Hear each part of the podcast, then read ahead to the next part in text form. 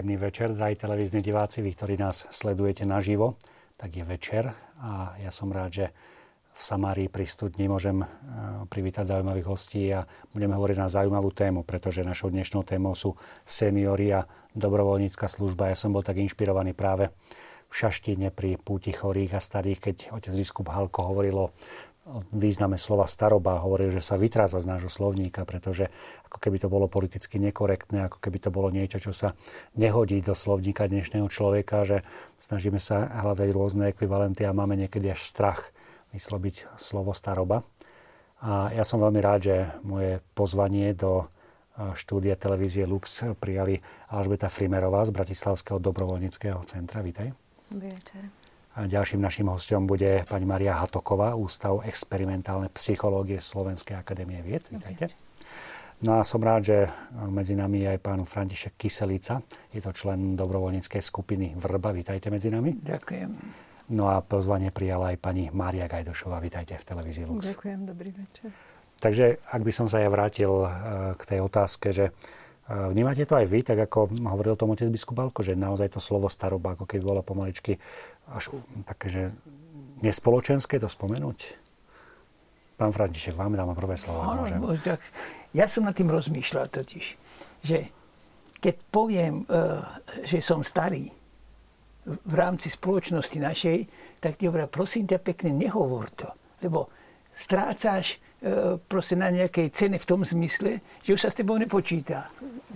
Tak e, preto mi to tak ako vyhovuje toto, že e, senior je, každý používa teraz to moderné slovo senior, ale mi to trošička mi to začína byť bližšie, lebo nemusím, nemusím povedať, že som starý.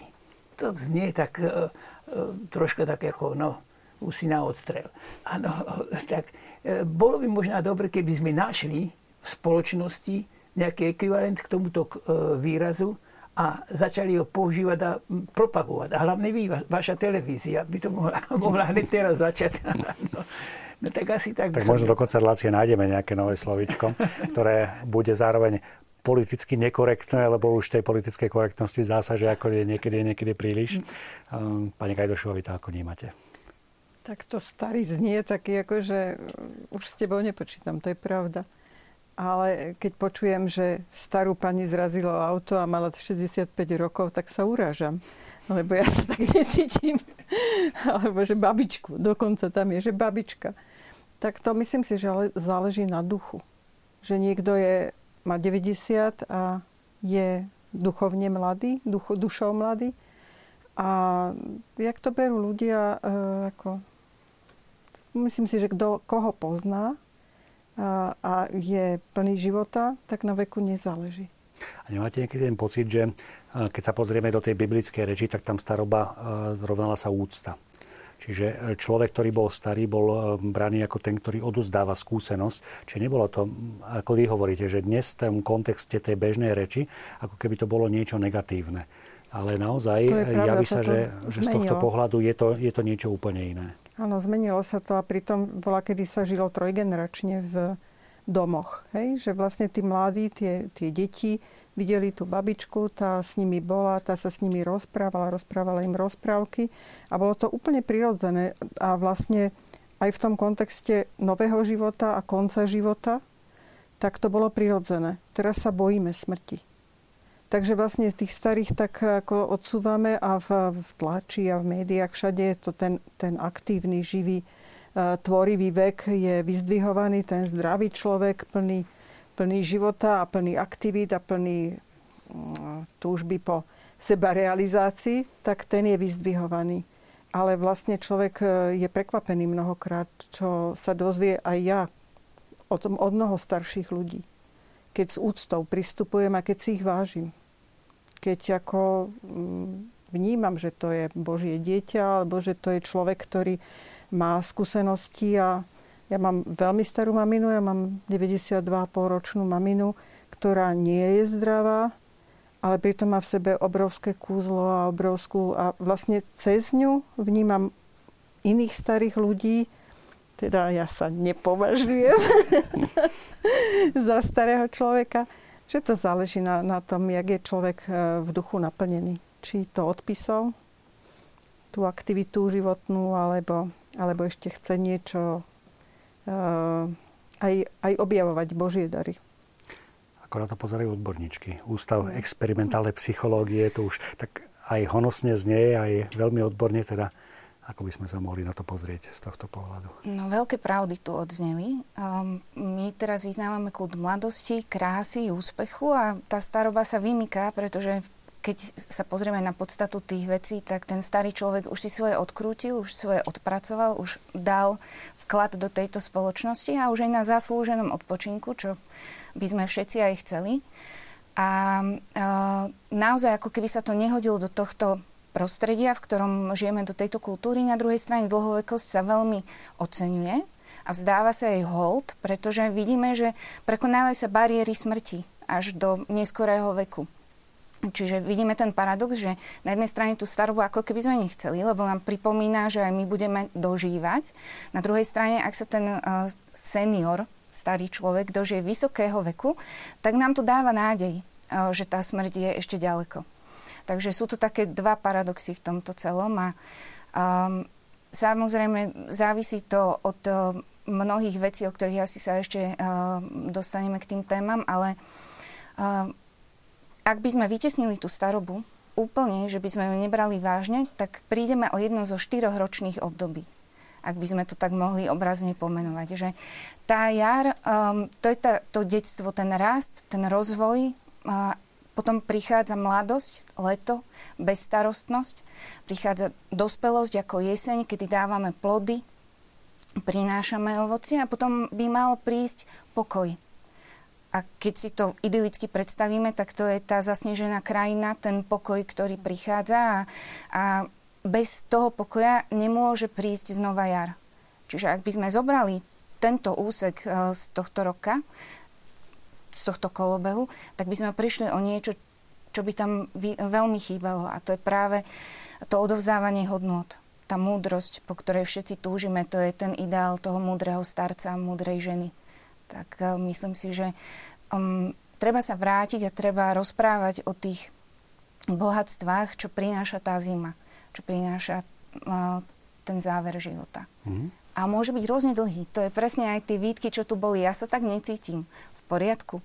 Aj, aj zima, aj tá staroba má svoje isté obdobia. Ešte ich vieme rozdeliť a o tom môžeme potom no. ešte rozprávať viac. Zaujímavý pohľad. Betka, ty to ako vnímaš? Tak ja musím z toho profesionálneho hľadiska skôr povedať to, že sa zameriavam na tej pozitíva v tej starobe. A tak to aj vnímam, že hľadáme e, vždy ľudí, ktorí chcú odovzdávať tú hodnotu a majú silu ju aj odozdávať. To sú tie inšpirácie a životné skúsenosti, ktorým celým životom žili. A to my potom veľmi v tej dobrovoľníckej službe oceňujeme. Na druhej strane som sama vyrastala medzi staršími ľuďmi. Moji rodičia boli starší, keď som sa narodila a mala som už dosť starých rodičov a teraz mám, teda mala som dosť starých starých rodičov, teraz mám už starších rodičov a vnímam, že stále sa dá žiť aktívne, ale potom sú aj obdobia, keď už to prestáva, keď už prichádza ten pokoj. A ak je ten pokoj, tak je to tá, tá, lepšia, tá lepšia správa. Ale čo sa týka demografie, je mi niekedy pre mňa až zaražajúce, že čo si vlastne sami robíme, my ľudia v tom produktívnom veku, že sa na starobu pozeráme práve takto lebo myslím si, že keď my tu budeme možno o tých 40 rokov, ak si to znovu sadneme, tak budú, budeme možno tvoriť tú väčšinu, pretože naozaj Slovensko a vôbec Európa, aj západný svet tak starne a populačne vlastne budeme vo, vo, veľký, vo veľkej väčšine a som zvedavá, čo budeme hovoriť potom. Áno, jedna z tých štatistík, ktorú som práve dostal do mailu, hovorí o tom, že e, v roku 2080 bude jeden z 8 obyvateľov Európskej únie mať 80 alebo viac rokov. To je dvakrát viac ako súčasný stav. Mm. Tá štatistika hovorí, že na Slovensku je v súčasnosti v tomto veku najmenej ľudí v Európskej únii, ale prognozy ukazujú, že do roku 2080 sa dostaneme v, v tejto kategórii na čelo a podiel obyvateľov vo veku 80 plus bude na Slovensku najvyšší v celej Európskej únie 16,3 mm, Čo hovoríte na takúto štatistiku? No, je to realita. Je to realita, lebo veľa vecí sa posúva. Eh, aj, aj vek, kedy sa rodia prvé deti, to znamená, že tých detí nebude dosť a budeme o tom možno ešte hovoriť viac aj Betka z pozície sociológie, že sa potom kumulujú roly, ktoré nám už nepatria, keď si to odkladáme do vyššieho veku. A um, tým pádom vlastne je to vyčerpávajúce uh, v mnohých ohľadoch.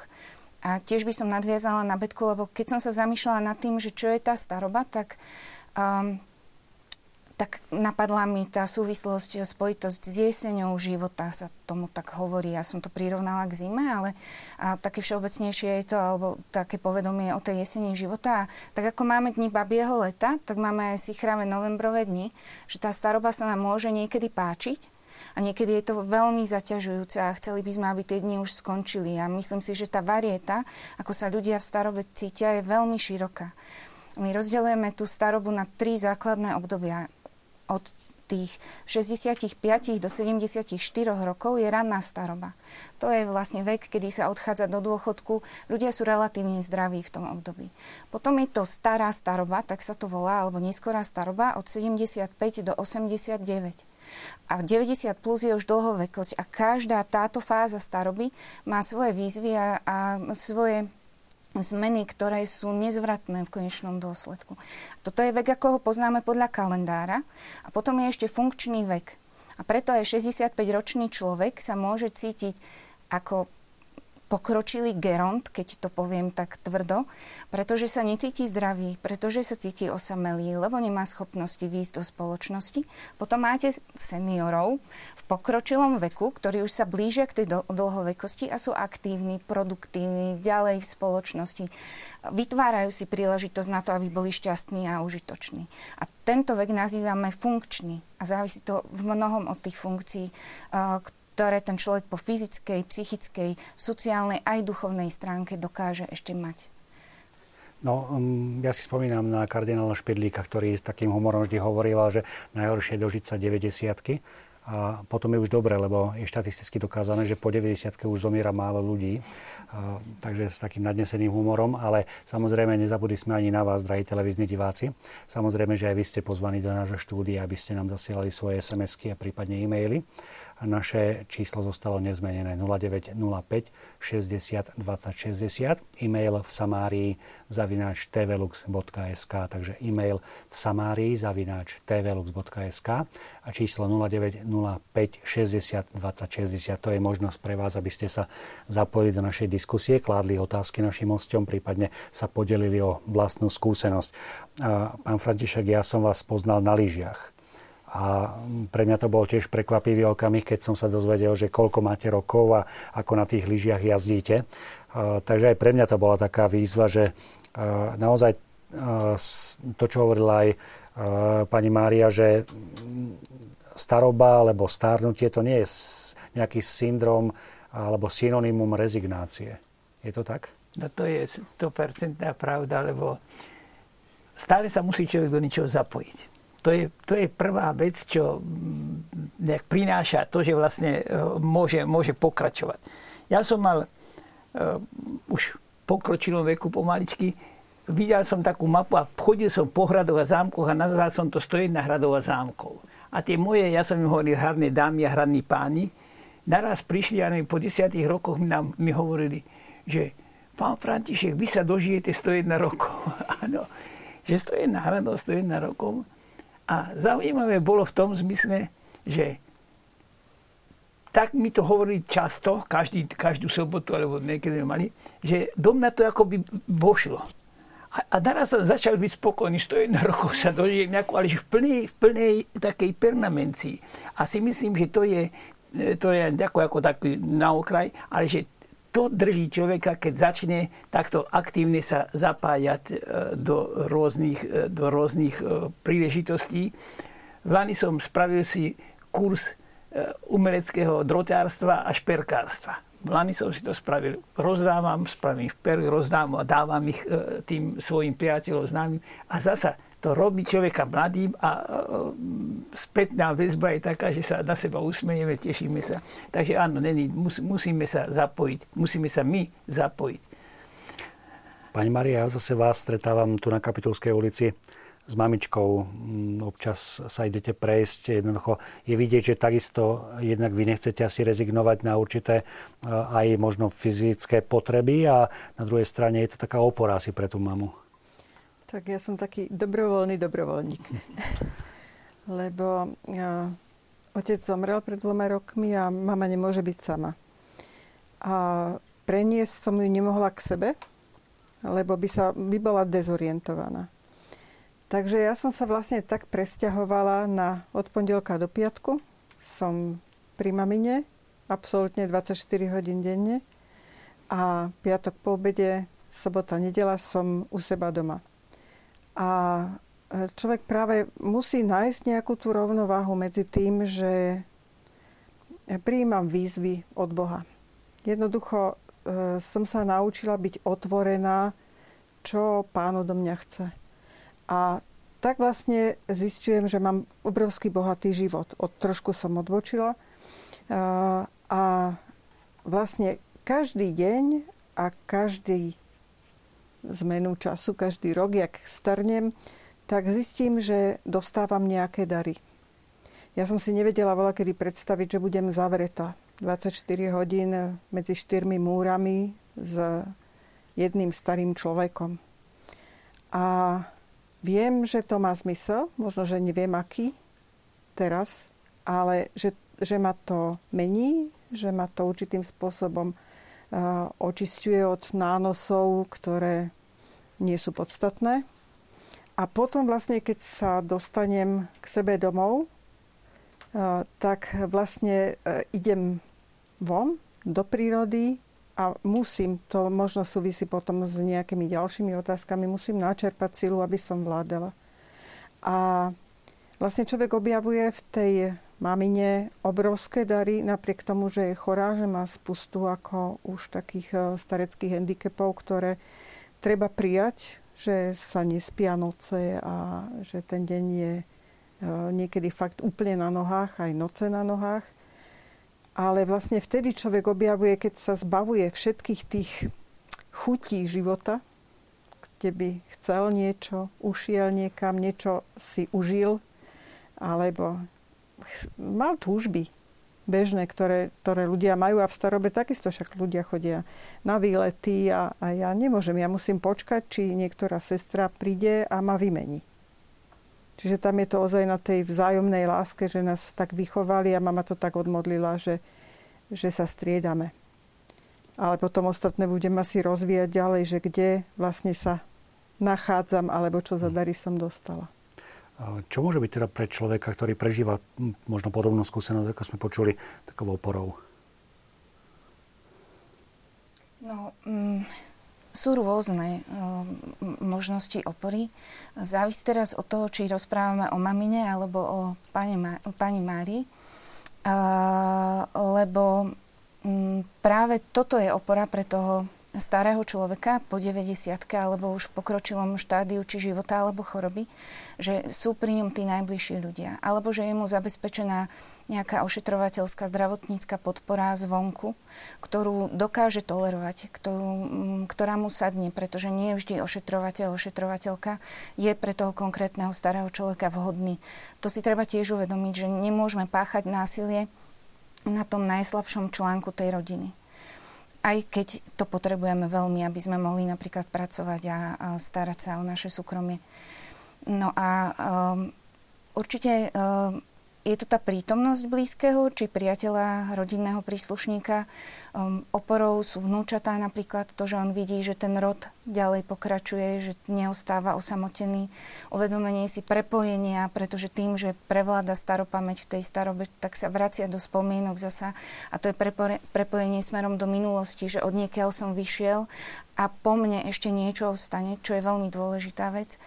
Uh, niekedy sa tak pousmejeme, že starí ľudia sú tak ponorení, do médií, že sa nechajú vtiahnuť do toho diania sprostredkovaného. Pre nich je často ťažké vytvárať si to zázemie sociálne mimo svojho bytu alebo úzkeho okruhu priateľov a pohltí ich napríklad seriál nejaký dlho siahly a nechajú sa do neho vtiahnuť a je to istým zdrojom toho prepojenia s tým vonkajším svetom. Môže to byť zvieratko napríklad, pokiaľ sú schopní sa o neho ešte starať. Čiže tá prítomnosť, tým, že ich možnosti vzhľadom na tie fyzické zmeny, ktoré nastávajú u nich, aj psychické, či už je to obmedzenie pohybu, zvýšené riziko nejakých úrazov. Či je to nedoslýchavosť, ktorá veľmi vstupuje do vzájomnej komunikácie alebo zrak, ktorý odchádza slabne, to, že nie sú schopní veľmi prúžne reagovať na zmeny. To všetko ich dostáva do tej sociálnej izolácie a potrebujú pár ľudí, ktorí toto dokážu uniesť, ustať, akceptovať ich v tom rozpoložení, v akom sú a byť im nápomocní. Aj, aj v tom prejave rečovom napríklad. Keď som mm, trošku si pozerala veci aj k tejto relácii, tak ma tak zaujalo, že kým pri malých deťoch máme tendenciu zvyšovať hlas, aby nás počuli, toto bábetko zaujme, tak starší človek má práve problém vnímať tie vyššie zvukové frekvencie. Čiže mali by sme ten hlas posadiť hlbšie. V tom môže vzniknúť bariéra medzi starým rodičom a vnúčaťom. Že tie deti majú tie hlásky vysoko postavené. A potrebuje tam byť niekto, kto urobí toho prostredníka, lebo tie generácie sa začnú míňať. Čo môže byť záťaž aj pre toho starého človeka, aj pre tú najmladšiu generáciu. Takže tých problémov okolo staroby, to, čo som spomínala, tá funkčnosť toho človeka veľmi vstupuje do toho, ako on tú starobu prežíva. A tiež by som chcela poznamenať, lebo táto debata má nejaký svoj cieľ a zámer, ale treba brať ohľad na to, že máme zdravých seniorov a máme tzv. krehkých seniorov ktorí sú veľmi zaťažení chorobou, veľmi zaťažení zmenami, ktorými prechádzajú, veľmi hlboko sa ich to dotýka. A tak ako platí pri akomkoľvek človeku v akomkoľvek štádiu, aj v starobe, pokiaľ tie základné potreby nejakého fyzického komfortu, bezpečia, či priestorového, ekonomického, sociálneho, aj tie duchovné potreby. Boria sa tí starí ľudia proste s mnohými vecami. To odovzdávanie hodnot má svoje zádrhele v pocitoch zúfalstva alebo viny, ktorú si nesú so sebou s pocitmi zlyhania. Pokiaľ tie základné potreby nie sú naplnené dostatočne, aby sa mohli obrátiť smerom von, tak ich budeme považovať za tých krehkých seniorov, ktorí si musia to svoje prostredie zariadiť tak, aby mali aspoň ten základný komfort pre seba. A takýto senior, takýto krehký senior sa bude ťažko angažovať. Ale máme potom zdravých seniorov, ktorých musíme trošku dostať von z tej ich ulitky, aby teda prichádzali a tie možnosti, ktoré ešte majú, aby vnášali do tej spoločnosti, lebo ich potrebujeme. Metka? Tých bariér je naozaj dosť. My si to tiež tak všímame v tej praxi, že prečo sa ľudia v staršom veku nezapájajú do dobrovoľníctva a nie sú takí angažovaní. Maja spomenula aj tie teda základné potreby, ktorých je veľa. E, z takého štatistického hľadiska my vnímame to, ten ekonomický status je naozaj dôležitý aj na Slovensku že nie všetci, aj z výskumov vidíme, že tí, ktorí majú nízky príjem, a to sa netýka len seniorov, naozaj sa do dobrovoľníctva nezapoja, alebo riešia iné základné potreby. A keď k nám prídu ľudia zo zahraničia tvrdia, že ich seniory sa angažujú a zapájajú sa hlavne zo západu a škandinávskych krajín, tak tam sú naozaj iné dôchodky a ľudia žijú v inom životnom štýle, v inej životnej kvalite a na tom dôchodku napríklad už nepotrebujú zarábať. Tu sú tí aktívni do tej 74 často ešte idú potom pracovať a popri dôchodku ešte majú ďalší príjem, ktorý je potrebnejší a tam to je naozaj tak, že tam už ten príjem nepotrebujú, tak idú dobrovoľničiť a odovzdávajú tú skúsenosť. No Maja spomenula aj to, že naozaj tie že možno aj v každej krajine u nás v strednej Európe aj východnej je to naozaj tak, že ľudia e, s tými šedinami na hlave možno naozaj nie sú tou e, majoritou dneska tak vnímaní, ako by mali byť a že ich nevnímame s tou úctou a rešpektom. A ja si všímam aj z, z praxe s ľuďmi, ktorými pracujem a ktorých školíme o tom, ako pracovať s dobrovoľníkmi, ako sa im venovať, že oni niekedy ani neuvažujú aj v mimovládkach rôzneho charakteru, či už kresťanského alebo nie, že zoberú do dobrovoľníctva aj ľudí, ktorí sú starší. Vôbec, že zoberú k deťom do materských centier seniorov. Už dnes viac a viac sa o tom hovorí, ale ten medzigeneračný dialog je potrebný, aj keď sú tam tie bariéry, že nemusia si vždy rozumieť tie vekové kategórie. Takže, alebo nepočuť sa, tak ako by sa mali. Ale toto sú asi také najzákladnejšie, sú tie, možno tie základné teda potreby, ktoré nie sú splnené a tie naše socioekonomické podmienky na Slovensku. Ale vnímame to tak, že naozaj existuje skupina ľudí, ktorá je aktívna, a tí sú hlavne aktívni možno v tých seniorských organizáciách. To znamená, že keď sa spomínali výlety, tak sú tu rôzne seniorské kluby, väčšie organizácie ako jednota dôchodcov, kde je kopec ľudí zapojených. Ale čo nám tak chýba je dostať um, ich do tých organizácií, kde sú možno práve tie deti a mladí ľudia, kde teda nastaviť nejakú tú interakciu medzi jedným a druhým. Ale snažíme sa o to. Že nie je to úplne tak a vlastne aj František je takým dobrým príkladom, teda keď môžem hovoriť za teba. Ale ty povedz, čo robíš, ktorý podľa mňa je veľmi takým pekným takou inšpiráciou pre ľudí v onkologickom ústave Sv. Alžbety pre pacientov, ktorí prichádzajú na um, na vyšetrenia alebo do ambulancií na terapie. On prichádza s kávou a s čajom a ponúkajú zdarma. A my to vidíme aj, máme tie spätné väzby od pacientov, že sú nadšení z toho, že niekto v takom veku robí službu naviac, že im to ponúkne a tam sú mladí ľudia, samozrejme chorí s náročnou diagnózou, ale predsa je to obohatenie, že vidia, že niekto v takom veku ešte ich obslúži. Tu by som povedala takú výhodu ešte toho staršieho veku práve v tej službe na onkológii, pretože to onkologické ochorenie uh, postihuje uh, alebo týka sa veľmi tej strednej generácie. A mali sme aj také um, úvahy, že čo by sa stalo, že je to veľmi konfrontačné, keď tam príde zdravý človek stredného veku rozdávať kávy a čaje. Jednak je v práci, čiže to nie je ani priestor pre ňo, ale tí seniory a študenti, čiže tie okrajové, okolo dospelosti, okrajové vývinové štádia, títo ľudia práve sú bezpeční a od nich tá pomoc je príjmaná a od seniorov zvlášť. Jednak je to aj asi pre vás plus, že sa angažujete a že, že um, môžu byť užitoční v jednoduchej službe, ktorá nie je náročná a zároveň, uh, zároveň tí ľudia, ich to poteší. Je to, je to taký deň spríjemnený, keď tam príde František s vozíkom a urobí rozruch na chodbe. Áno, to ja nech sa páči spokojne. Ja by som to brala ako takú nádej pre tých pacientov, že aha, tento je starší ako ja a možno to prekonám. Áno, hm. Áno, práve tento fenomén pána Františka u na, teda tomto mieste. na tomto mieste je naozaj taký, myslím, že už známy natoľko, že, že už sa s ňou stáva taká legenda tejto nemocnice. A, a, ako vás to napadlo, alebo kto vás tomu priviedol, že tak toto bude moja služba pre ľudí, ktorí to potrebujú? Tak ja už som povedal tak, že ja som od malička k tomu inklinoval, myslím, tej pomoci. Nebudem to nejak rozvádzať, ale môžem povedať to slovo, že prečo ako som... My keď sme chodili ako turisti, 10-12 roční, išli sme teda na chopov a tak, z tých hlasov babičky prišli asi veľké noši z tých niesli. A zdravili nás, pochválim Pane Ježiš Kristus, zdravili, aj že sme ich nevideli. Niekde boli skované, ale už počuli hlasy. A nedalo mi to a hovorím si, jak je to možné, že nás nevidia. Tak som išiel popredu a zistil som, že oni, jak počujú hlas, pekne pozdravia všetkých. Jako veková kategória nezáleží, lebo počuli prvé deti. A to ma inšpirovalo už od tých 12 rokov aj teraz na, v Devíne, keď idem po naučnom chodníku, ja zdravím prvý. Detská malé, by som povedal, starý, všet, proste všetkých ja zdravím.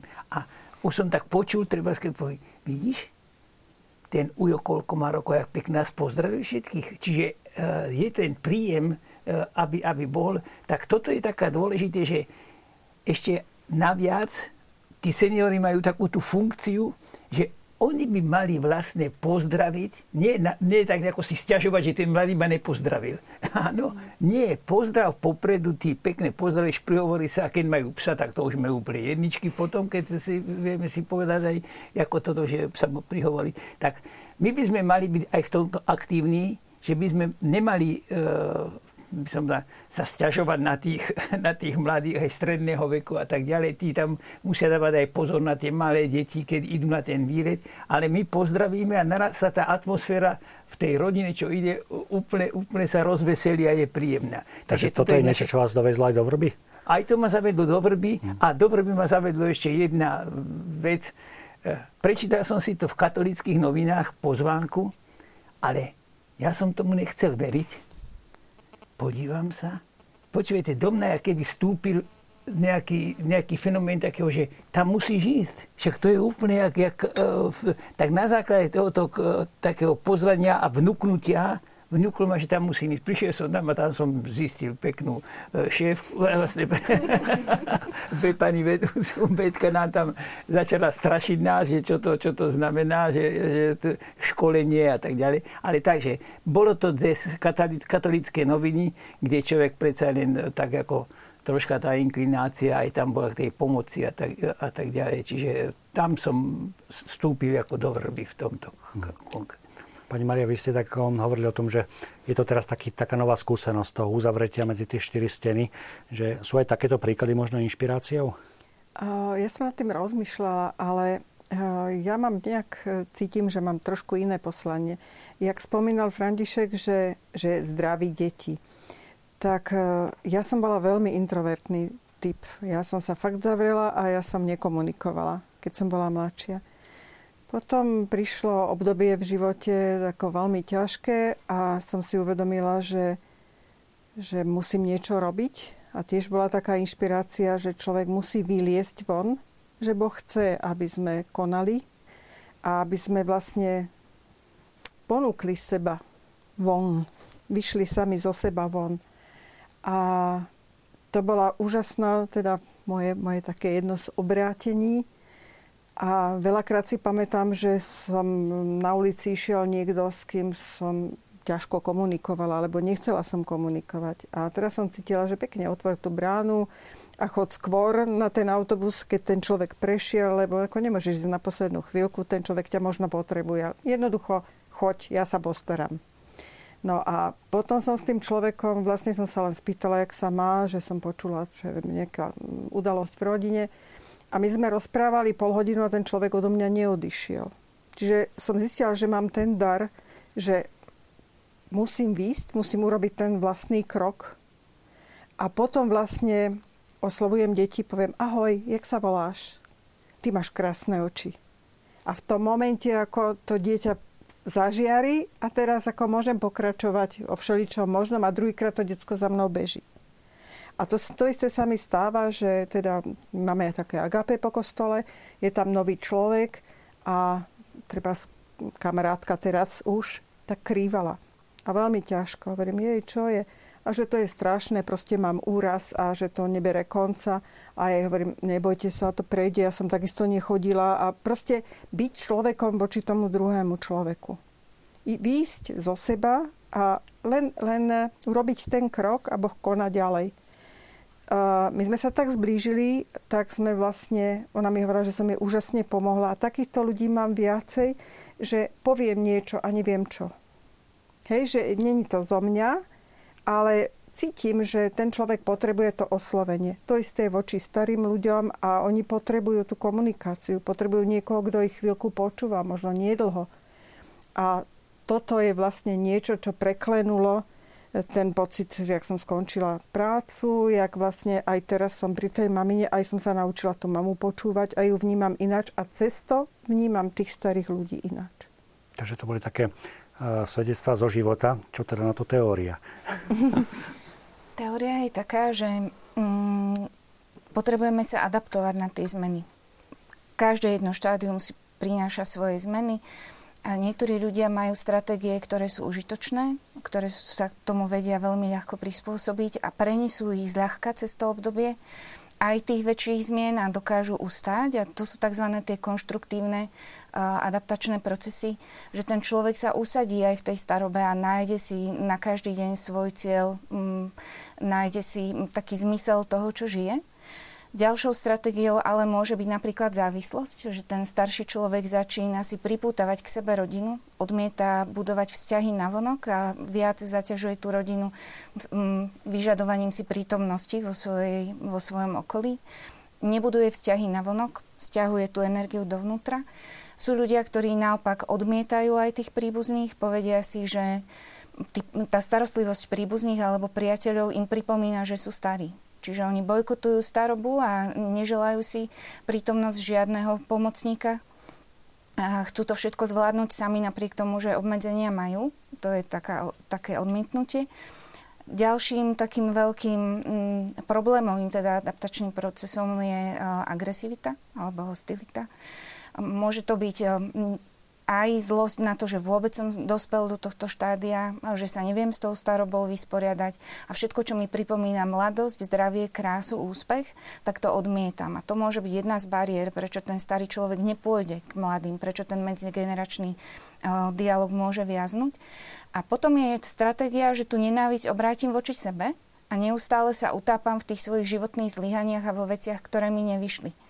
A dostávam sa sám kvôli sebe do izolácie, pretože keďže sa zatočím do tých mm, výčitiek voči a, a pocitu viny voči samému sebe, neviem tam pustiť ľudí zvonku, ktorí by mi chceli tvrdiť opak, alebo by mi pripomenuli, že sú aj nejaké iné náhľady na to, čo ja som si zobral za svoje. Čiže ten proces adaptačný na tú starobu nemusí byť vždy hladký.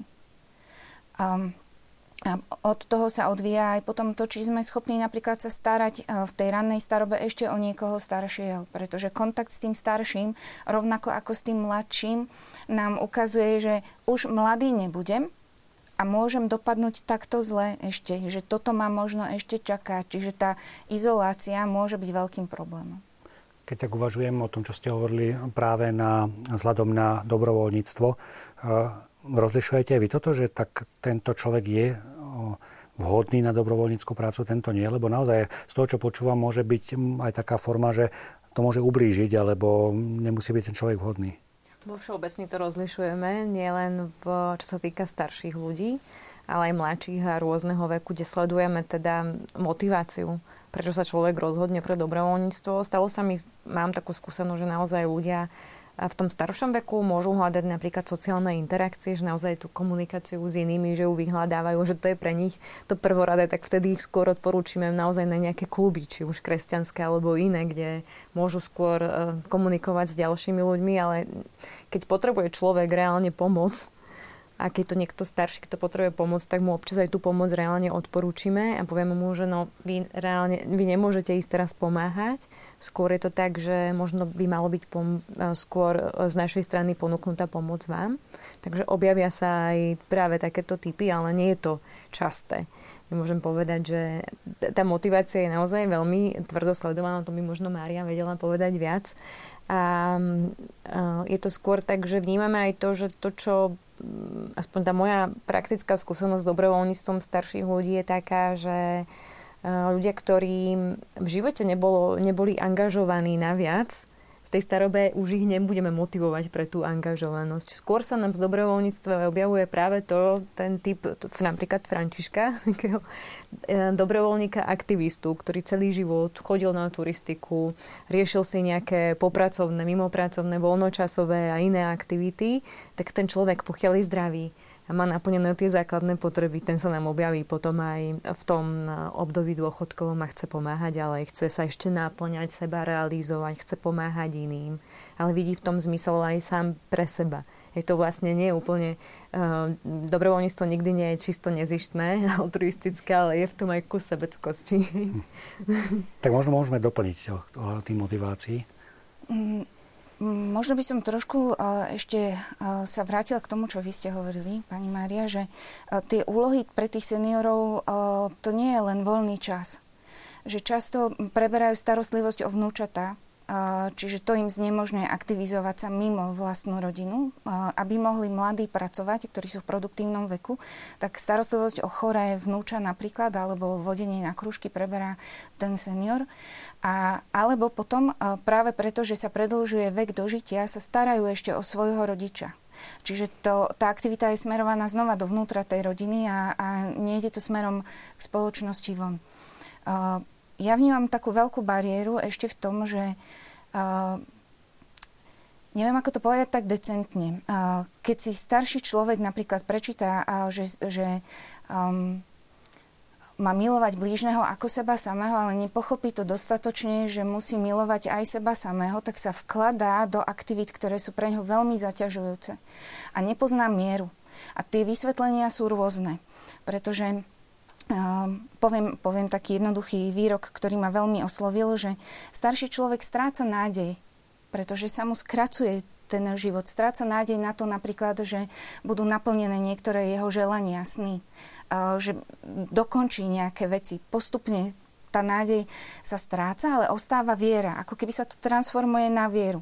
A tá spiritualita, my to vieme aj zo psychológie náboženstva, že dostáva veľký priestor práve v starobe. Ako nám odchádza telo, ako nám odchádzajú psychické procesy, ako sa okliešťuje naše sociálne prostredie, tá spiritualita naberá na význame, ale niekedy je milne interpretovaná a tých ľudí, ktorí sú fyzicky oslabení, psychicky handicapovaní, keď to mám tak povedať tými zmenami, ktoré prichádzajú, ženie do aktivít, na ktoré už nemajú silu. A je to taká sebaobeta, ktorú už považujeme, keď to tak nazvem po psychologicky, za patologickú že už je to cez tú hranicu. Časoch staroba a choroba samé o sebe aj to poviem zo svojho hľadiska, nemusí to byť teologicky správne, ospravedlňujem sa, ja som psychologička, nie teologička. Tá staroba a choroba, tie každodenné výzvy sú podľa mňa dostatočne veľkým bremenom alebo krížom na to, aby sme ich vedeli dôstojne žiť. Ale ak ten človek má pocit, že zlyhal vo svojom predchádzajúcom živote a potrebuje niečo ešte doháňať, pretože kto vie, aký je ten Boh, s ktorým sa idem stretnúť, čo chvíľa možno, skôr alebo neskôr, potrebujem sa ešte povykupovať z nejakých vecí. To má ženie do neprimeranej aktivity, ktorá môže byť nebezpečná či už pre mňa, ako pre seniora, alebo aj pre tých ľudí, ku ktorým prichádzam.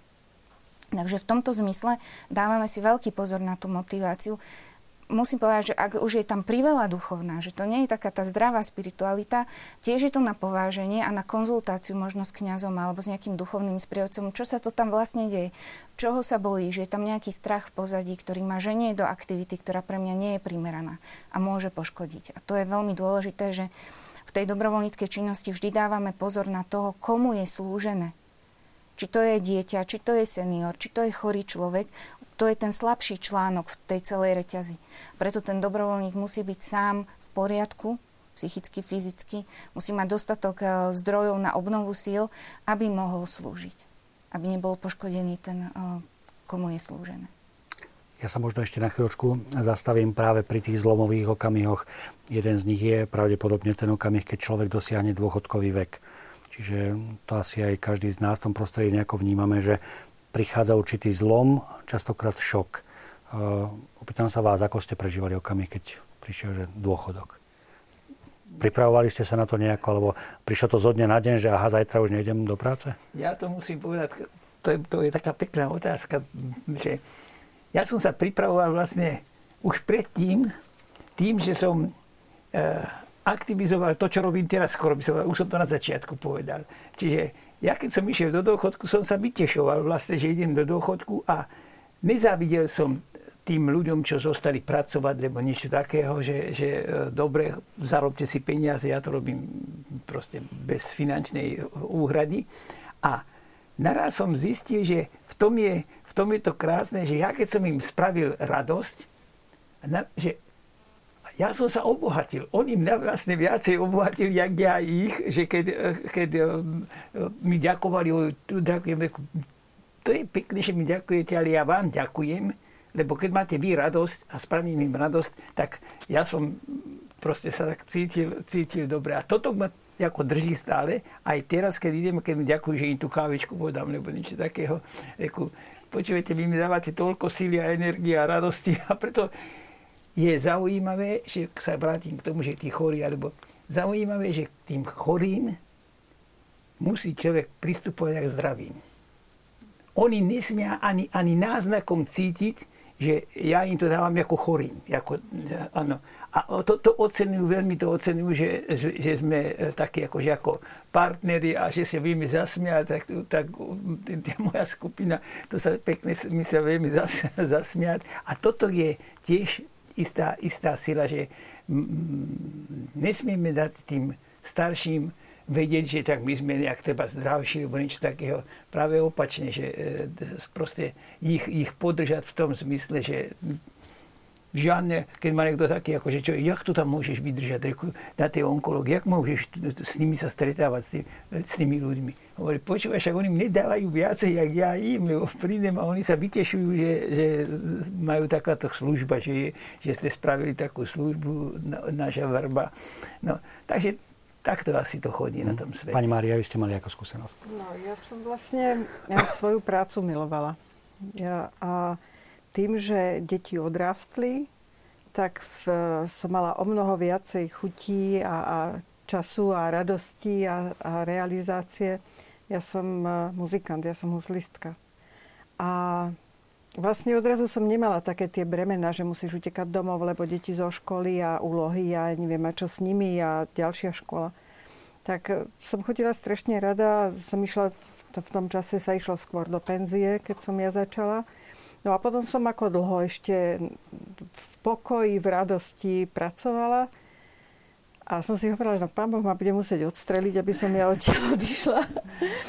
A Stalo sa mi, že som išla večer na koncert a na malom kúsku ľadu som sa šmykla a spadla som na rameno a odišla mi ruka.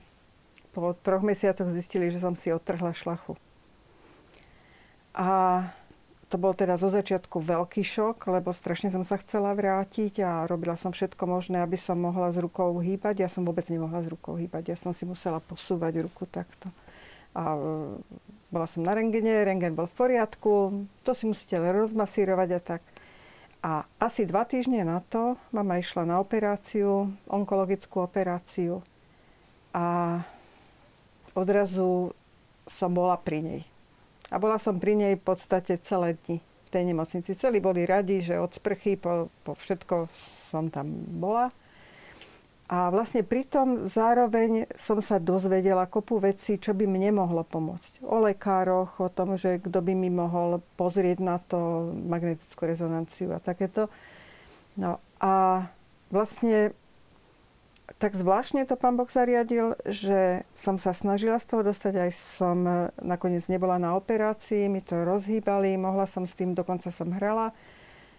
Ale uh, donútili ma rozviazať pracovný pomer. Že potom ma zavolajú, keď budem v poriadku. No a celá situácia sa tak vyvinula, že tá mama ma potrebovala. A som si uvedomila, že, že čo, či ja sa budem realizovať a budem sa silou mocou tlačiť, alebo to príjmem ako fakt, ako to, že, že toto je nová výzva pre môj život. No a samozrejme, mamka sa z toho dostala, boli dvaja, ja som bola slobodný človek odrazu, akože chodila som im pomáhať, ale nepotrebovali ma 24 hodín denne. No a tiež bolo treba hľadať, že jak to vyplniť. Ale ja som mala tak strašne veľa aktivít a tak som bola ako plná tvorivého všeličoho možného, že mne to potom nerobilo problém. Len bolo problém ten čas, kedy ma to bolelo, kedy ne, ne, nevyzeralo, že z toho je východisko, tak aby som tento čas prijala. To vtedy bolelo. To trvalo možno nejaký pol roka, kým som to prijala, že aha, už tam, už to nebudem v aktivite, nebudem. A odrazu to prešlo a som si myslela ozaj, že nikdy nebudem môcť prestať, že ma to baví, že ma to naplňa. A odrazu sa to dalo vymeniť za niečo iné, alebo teda odovzdať a hľadať niečo nové. Ďalším asi tým medzníkom, takým veľmi ťažkým a silným je, keď nám zomiera niekto blízky, väčšinou je to manžel, manželka. Viem, že práve pri výbere dobrovoľníkov, obzvlášť asi pri vrbe to platí, že, že tam je aj to obdobie toho smútku, kedy ten človek asi aj by chcel možno pomáhať, ale vy mu to nedovolíte. Prečo?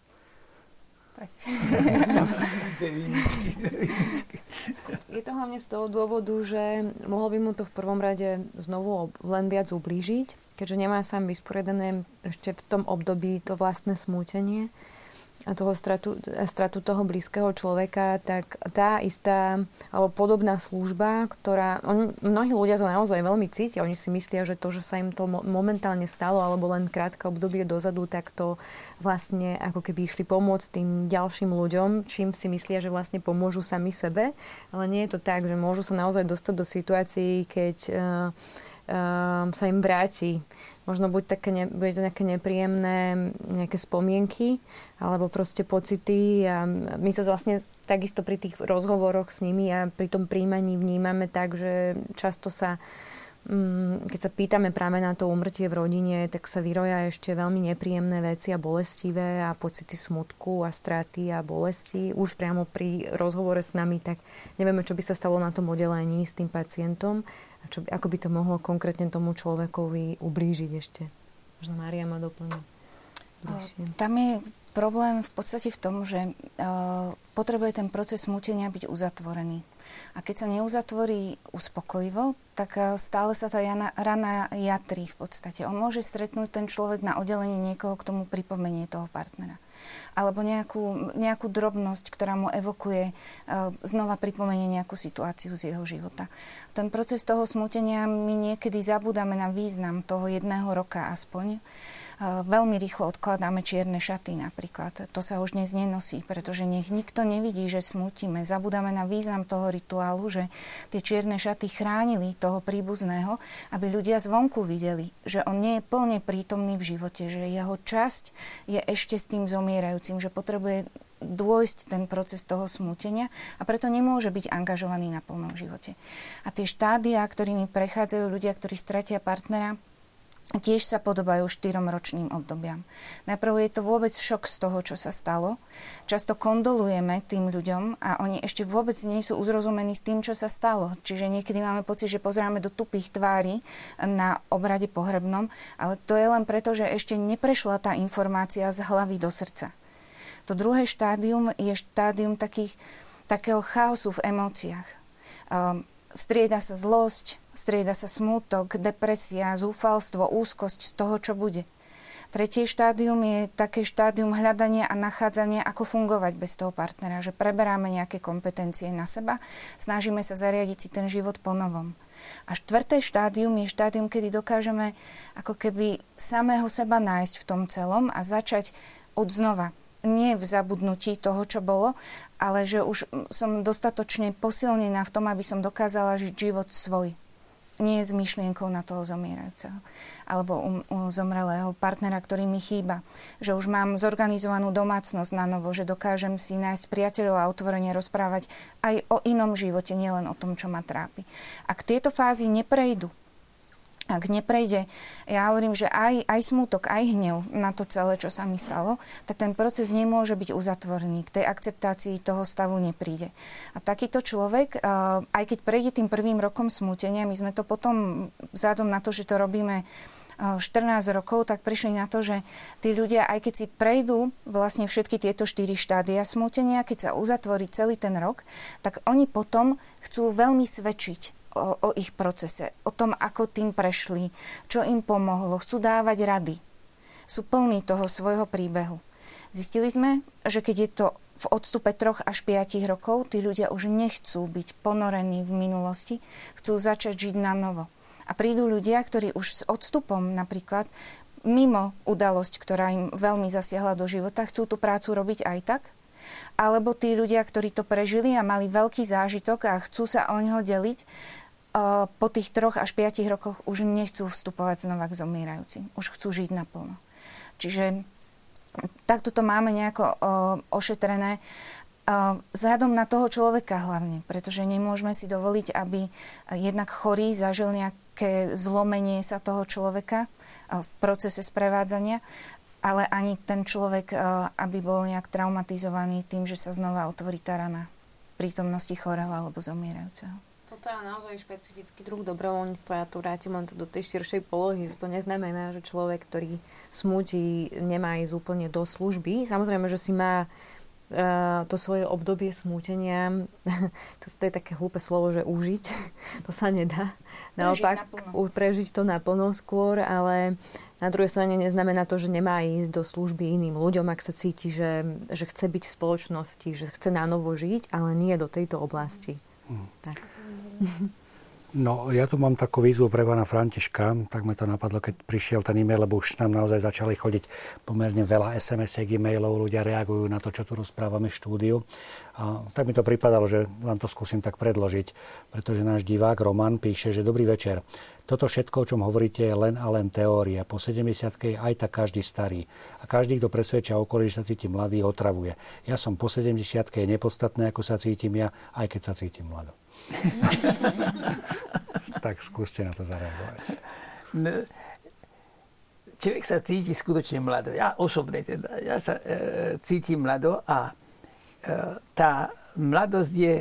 E, to vyplýva z toho, že mám rado žiť, jak, jak to teraz povedať, ale, ale takto, že tým, že sa snažím stretať s ľuďmi, ktorí sú pozitívne naladení tak, jak by odo mňa tí nepozitívne naladení, ako by sa nehlásili ku mňa, lebo odišli.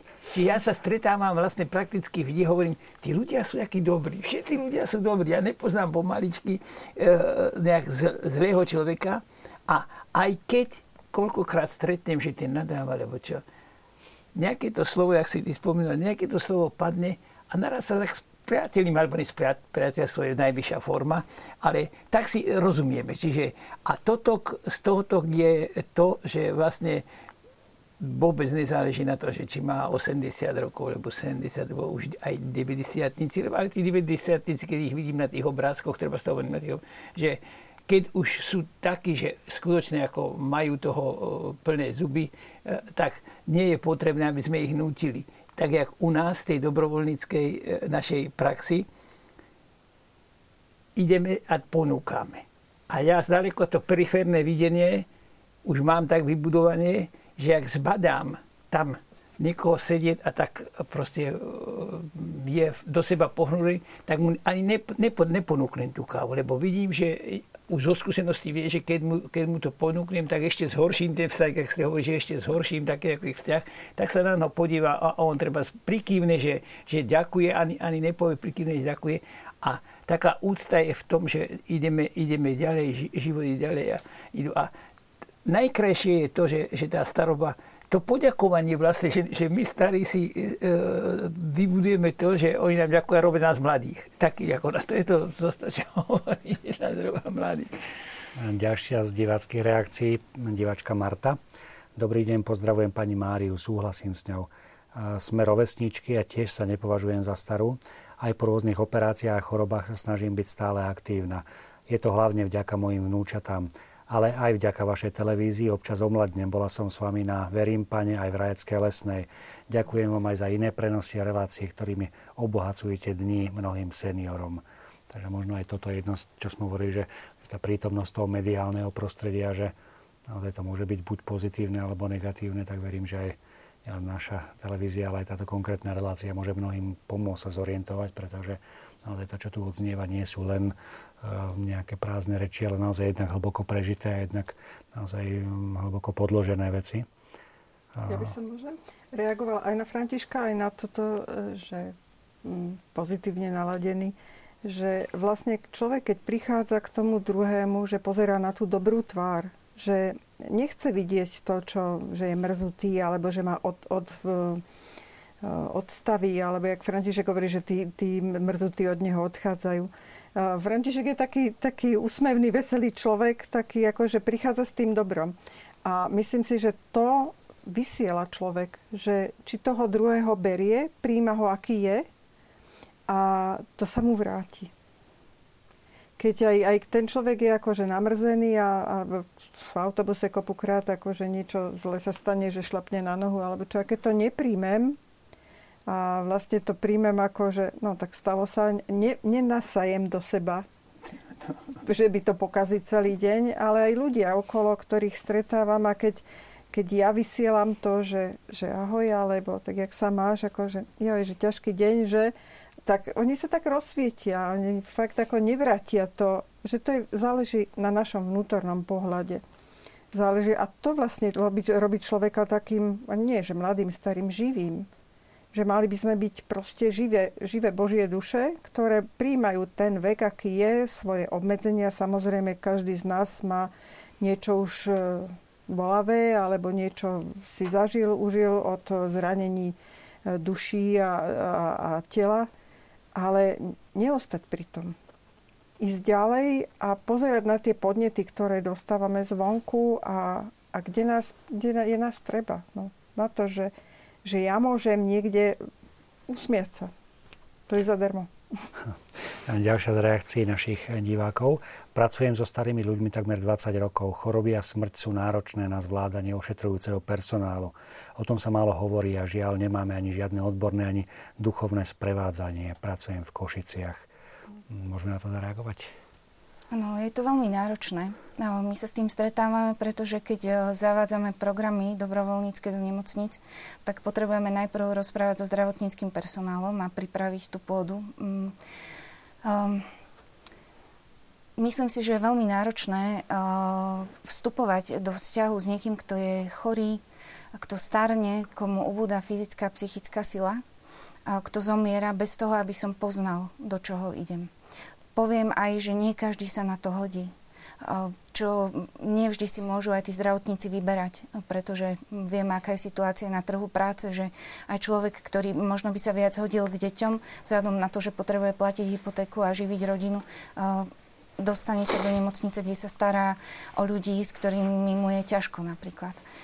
A uh, treba si čítať. Ja um, uh, hovorím také promo, že vždy, keď sa rodí dieťa, tak rodičia si zadovážia rôznu odbornú literatúru, aby si prečítali čo najviac, aby toho nového človeka prijali do takej psychickej kolísky, pripravený na to, čo sa bude diať a učia sa ako na bábikách, ako prebaľovať to dieťatko a tak ďalej, ale keď máme doma seniora, ktorý je chorý a slabne nám a zomiera, málo kedy nám vôbec napadne siahnuť po nejakej literatúre. A prihováram sa za to, že ak vieme, informácia znižuje úzkosť. Ak vieme, ako máme pracovať s tým človekom, ak vieme, čo nás asi čaká, ak poznáme zmeny, ktorými ten starý človek prechádza, tak nás to až tak neprekvapí. A uvedomíme si, že to nie je jeho reakcia na nás, lebo sme si zobrali zlý sveter, ale že tá reakcia patrí k tomuto obdobiu života. Že tie možnosti toho starého človeka sú obmedzené. Ja ak sa na to nepozriem, ak si možno niečo neprečítam o tom, ak neštudujem o tomto období, svoj, o, tomto období života niekoho blízkeho, tak ani neviem, ako sa mám k nemu správať. Tam vznikajú bariéry medzi tým starým, chorým, zomierajúcim človekom a príbuzným ťaháme toho seniora, predkladáme mu výzvy, na ktoré on už nestačí, len preto, že my máme potrebu, aby bol aktívny. A on si už pýta ten svoj pokoj napríklad. Keď som spomenula tie sichravé novembrové dni, no najlepšie je pri krbe, obklopený blízkymi. A trošku som tak rozmýšľala, že ako ešte prihriať polievočku seniorom. Dnes sú úžasné možnosti ako čerpať z ich múdrosti, pretože výzvou tohto obdobia seniorského je jednak integrácia života, čiže dávať ten život do nejakého celku, pozrieť sa na ňo ako na celok, so všetkým, čo som urobil dobre, aj čo sa nepodarilo a odovzdať posolstvo ako hodnotu niekomu. Ten predpoklad, aby to mohlo prebehnúť, je, že tam niekto so mnou bude sedieť, že mi niekto bude načúvať a že bez posudzovania príjme môj život taký, ako je lebo aj ja mám šancu ho prijať taký, ako je a tým pádom ten život dostáva nejaký zmysel, nejakú hodnotu. Bez ohľadu na to, že sa niečo nepodarilo. Určite sa veľa podarilo. A sú také milé možnosti.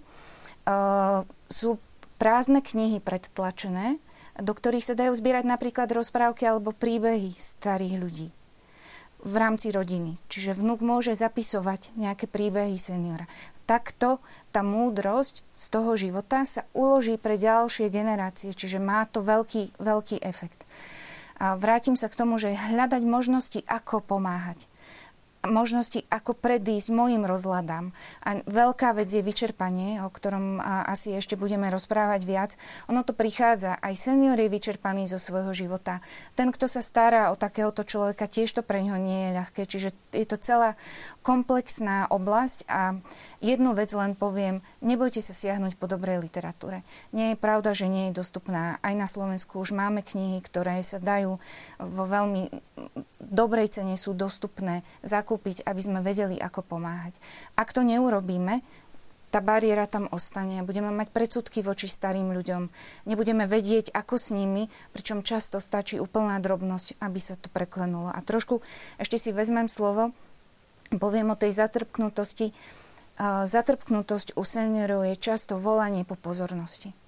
Tak ako nás od seba odháňajú, tak nás veľmi potrebujú na to, aby sme vedeli, ako to spracovať, znova potrebujeme sa buď opýtať, alebo si niečo naštudovať. Ja Ty, som, no, nech pardon, sa páči. Ne, som naskočila do reči.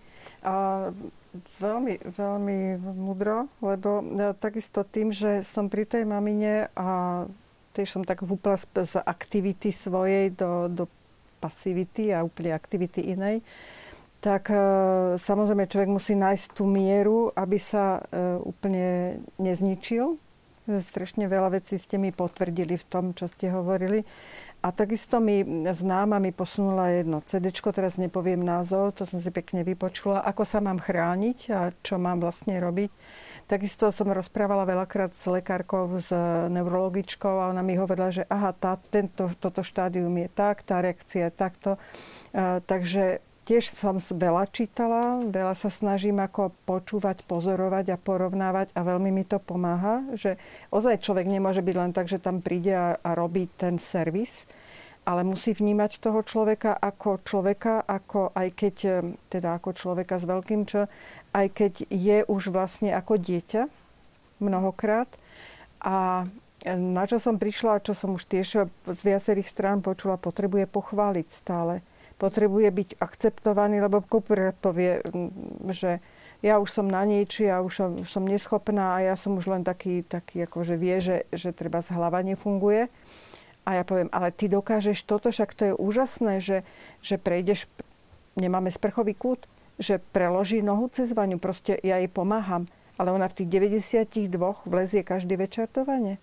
Hovorím, to je predsa úžasné. Ona, ďakujem, ďakujem, ďakujem že potrebuje vlastne byť, ako akceptovať to, že v tom veku čo dokáže. My napríklad kreslíme.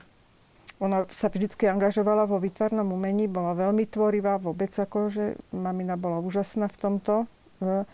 A teraz, keď sme nevedeli, čo s tým, tak sme vzali proste kancelárske papiere a každý deň našli sme um, druh farbičiek, ktoré, na ktoré, ktoré reagujú na ruku, oskovky a to by chcelo normálne, psych- máme takto 500 hárkov psychologicky testovať, že každý deň je niečo iné. Podľa toho, jak sa cíti, že to je fakt štúdia. A ona sa teší, ona povie, ja to neviem, to už je na nič, to môžeš vyhodiť. Hovorím, ale však to je úžasné, poď, pozri sa, neboj sa, pritlač. Proste venovať sa, mne to veľakrát prípada ako s malými deťmi. Že malé deti, keď sú úplne malinkaté, tak vidia potiaľ to potom vidia ďalej, hej, rozširuje sa im obzor a starí ľudia vlastne odrazu ich ten široký obzor nezaujíma a začínajú sa stiahovať e, ako do seba. A takisto vôbec akože kontakty a takto, ale sú vďační za to, že tam je niekto, že ich s láskou akceptuje. E, vďačnosť mojej mamy je nekonečná, aj keď je niekedy aj agresívna, aj pasívna, aj proste všetko, čo ste hovorili, ale mám to vyskúšané už na vlastnej koži a že potrebujú teda ano. niekoho blízkeho a to štúdium tej literatúry je fakt veľmi dôležité. Hovoríme o tom určitom vyčerpaní. Je m, mm, aj v tomto veku eh, alebo pri tejto činnosti riziko eh, syndromu vyhorenia? Väčšinou sa to spája s aktívnymi ľuďmi, eh, povedzme v, v strednom veku.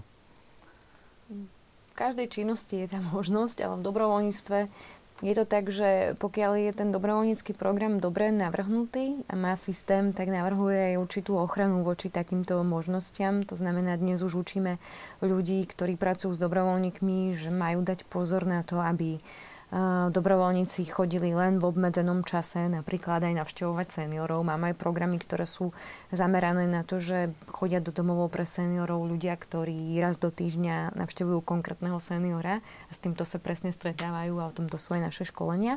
A v princípe ide o to, že dávame pozor na to, aby to bolo časovo obmedzené, aby ten človek bol vyškolený, aby bol tzv. supervidovaný, teda stretával sa s odborníkom a so svojimi kolegami, ostatnými dobrovoľníkmi aspoň raz do mesiaca a povedal si, čo všetko prežíval, aké pocity mal, čo sa mu, čo sa mu podarilo, čo nie, ako si komunikačne dokázal s nejakými situáciami poradiť a dávame teda hlavne na to pozor, či má aj kde čerpať to je to, čo Mária možno predtým spomenula, že naozaj treba dávať aj pozor na zdroje a to pri každom, pri každom type dobrovoľníctva, ale špeciálne keď sa venujeme ľuďom a takým citlivým ľuďom, ako sú seniory, ťažko chorí ľudia alebo ľudia s nejakým postihnutým alebo deti.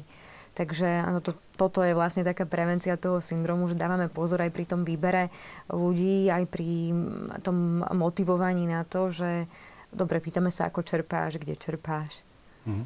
A poďme opäť k našim otázkam, lebo naozaj prichádza ich množstvo. Mm. Vidíte, že sme trafili tému. Pán Jozef, prinášate radosť, preto sú ľudia radostní okolo vás. To je reakcia jedného z divákov. Naša divačka Anna, privítala by som väčší záujem zo strany farnosti o nemobilných seniorov a potešila by som sa, keby ma v rámci detského alebo mládežnického stredka našťovali dievčatá, ktoré by som mohla aj ja ešte možno niečo naučiť. Takže máme tu taký konkrétny návrh, možno aj do našich farností. A diváčka Statier, prišla som neskôr. Prosím, máte skúsenosť s dobrovoľníctvom priamo v nemocnici, takže odporúčame do reprízy túto reláciu. Áno, hovorili sme v tejto relácii pomerne široko aj o práci dobrovoľníkov v nemocnici. A divák Maroš, máte skúsenosť, že ak žijú manželia veľmi dlho spolu a jeden z nich odíde, že zakrátko za ním odíde aj partner, je to asi tiež niečo, s čím sa stretávame. Je to tak. Ehm, to manželstvo mm, po odchode do dôchodku prechádza tiež rôznymi zmenami. Hovorili sme o tom, že tie roly sa môžu veľmi ehm, skumulovať, keď odchádzajú ľudia do dôchodku. Môže sa im stať, že v rovnakom čase, keďže sa tá pôrodnosť posúva už dnes okolo 40 že takisto im odídu v tom istom momente, v tom istom období aj deti z domu a zrazu tí manželia ostanú bez práce a ostanú bez detí a stratia náplň e, spoločného bytia spolu a e, tieto krízy aj manželské v podstate odpovedajú na to, či ešte dokážeme si nájsť nejakú inú činnosť, nejaký iný zmysel nášho vzťahu. Ak si teda manželia na seba e, nájdu nový pohľad, ak teda sa dokážu ďalej posúvať spolu až do neskorého veku, tak si vytvoria aj tú rutinu vzťahovú. A ten partner je uh, súčasťou uh, života tej druhej osoby až natoľko, že môžeme povedať taký vtip, že manžel sa pýta manželky pri čítaní ponukového listu v reštaurácii, na čo mám dnes mamička chuť? Čiže je tam tá symbióza tých partnerov v neskorom veku enormná. Keď príde takýto senior o svojho partnera a tá súčasť jeho bytia je zrazu preč. A, a nájsť si v pokročilom veku novú náplň a začať žiť samostatne nemusí byť ľahké proste pre niektorých ľudí. Takže tá strata ako keby každodennej zabehnutej rutiny zmyslu života, to, že sme mali predstavu, že budeme prežívať tú starobu spolu, môže byť veľkým emocionálnym zásahom a môže dokonca aj oslabiť e, to telo, aj psychiku natoľko, že ten človek ako keby sa vzdá. Doteraz sme bojovali spolu, prechádzali sme tými rôznymi výzvami staroby spolu. Ja sám na to nemám silu a ako keby sa podvolí teda tomu procesu, ktorý speje už potom, uh, dalo by sa povedať, že k tej skoršej smrti. Ak by našiel v sebe silu a inú motiváciu pre život, možno by sa podarilo preklenúť aj toto obdobie, ale často už sa vzdajú proste títo manželia ktorý Pomerne zaujímavý postreh aj dnes zverejnili organizátori P15, popravde to bolo veľké stretnutie mládeže. A oni vyčíslili, že dobrovoľníckou prácou ušetrili 47 tisíc eur, ktoré by museli niekomu zaplatiť, pretože inak nie je možné takéto podujatie organizovať.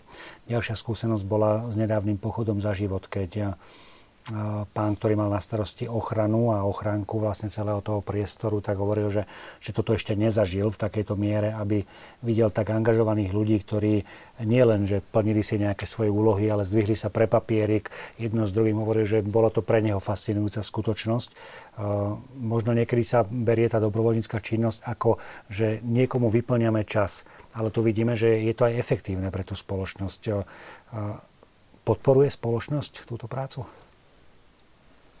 Podľa toho, kto je tá spoločnosť, sa to tak povie, že spoločnosť, ale dá sa povedať, že na Slovensku je to tak, že mnohí, um, mnohí alebo na tej politickej úrovni a vláda tá by mohla urobiť určite viac.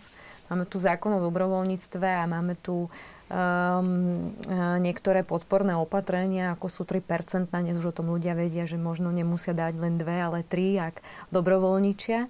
Máme tu ocenenia dobrovoľníkov alebo ocenenia ľudí, ktorí aj verejné, verejnými osobnosťami, ktoré urobili veľké dobro, ale je pravda, že takéto kvantifikácie dobrovoľníckých hodín sa robia veľmi málo a nemáme ich úplne presné a v mnohých krajinách tvoria aj 8% HDP.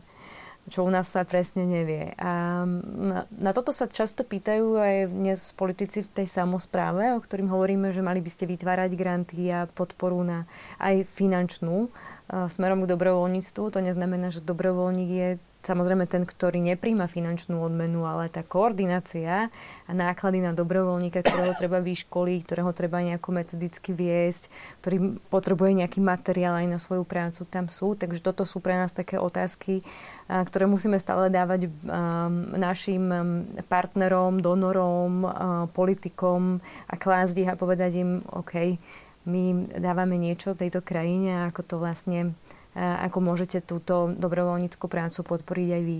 Takže tá odpoveď nie je úplne jednoznačná, ale mám pocit, že v súčasnosti sú už samozprávy, ktoré, nie pocit, ale fakt, ktoré už rozmýšľajú o tým, že budú podporovať, nad tým, že budú podporovať tzv. dobrovoľnícke centrá alebo dobrovoľnícke organizácie rôznymi grantami alebo dokonca z rozpočtu miest.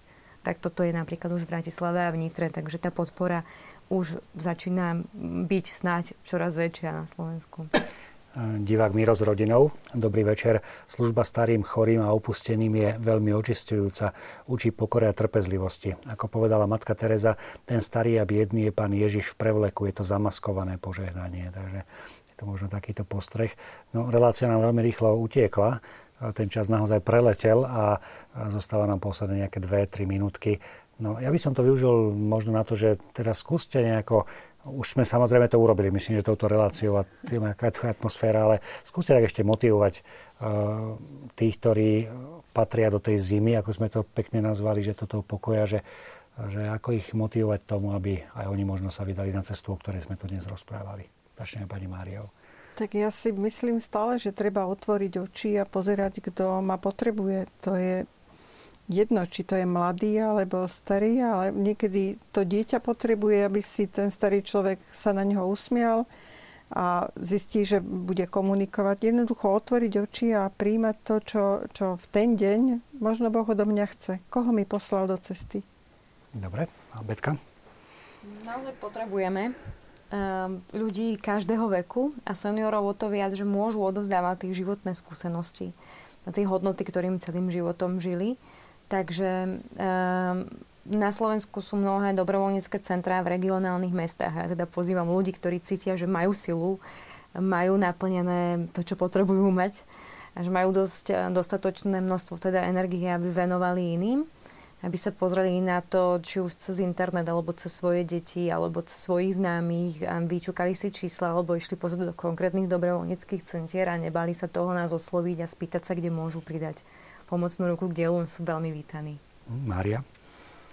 Ja by som chcela uh, vyzvať seniorov, starých ľudí v akomkoľvek štádiu tej staroby, aby sa nebáli uh, byť v kontakte sami so sebou. Aby sa nebáli ani toho oplakania tých bolestí a, a tých strát, ktoré zažívajú. Aby si dopriali ten čas. Napríklad ráno. Nech to prežijú naplno, nech si odplačú, nech sa vysmútia, nech sa vyhnevajú a dajú to do zátvorky. A zvyšok dňa nech si užijú najlepšie, ako vedia. Aj ten smútok, aj tá bolesť, aj to vzdávanie sa života patrí do tej staroby. Na istý čas. Nemôže to byť proste celodenná záležitosť. Užíme si to naplno, dajme to do zátvorky a hľadajme každý deň, čo nás môže potešiť, čo nám môže urobiť radosť ako môžeme byť napomocní aj iným, výjsť trošku zo seba, pri tom, že ostávame v kontakte so sebou. Ďakujem pekne. Pán František. Ja by som chcel, čo sme tu tak nepovedali trošička, využiť meditáciu. Tí starší ľudia, aby začali meditovať. A to je tak fantastická vec, že keď prídete, ja teraz poviem zo svojich skúseností, po ten hrad Devin k tomu Dunaju a stanete si do vody, treba a meditujete a hovoríte, e, s Bohom, možno, že môžeme to aj tak povedať, ale hovoríte e, so svojou dušou a prenáša sa to do druhých ľudí a každý, kto takto medituje, môže si vyriešiť veľa svojich, svojich e, potrieb a, toto. a z praktického života každého, ja v baráku mám 10 poschodí, každú rodinu pozdravím. Ja tým pozdravom po, pokladám veľmi, veľmi e, veľký dôraz všetky rodiny pozdravím a každý sa porozpráva. Čiže keď sa niekto nahnevá, prídu za mnou a povedať, ty, ty sa tu s nikým nehneváš, povedz mu e, to.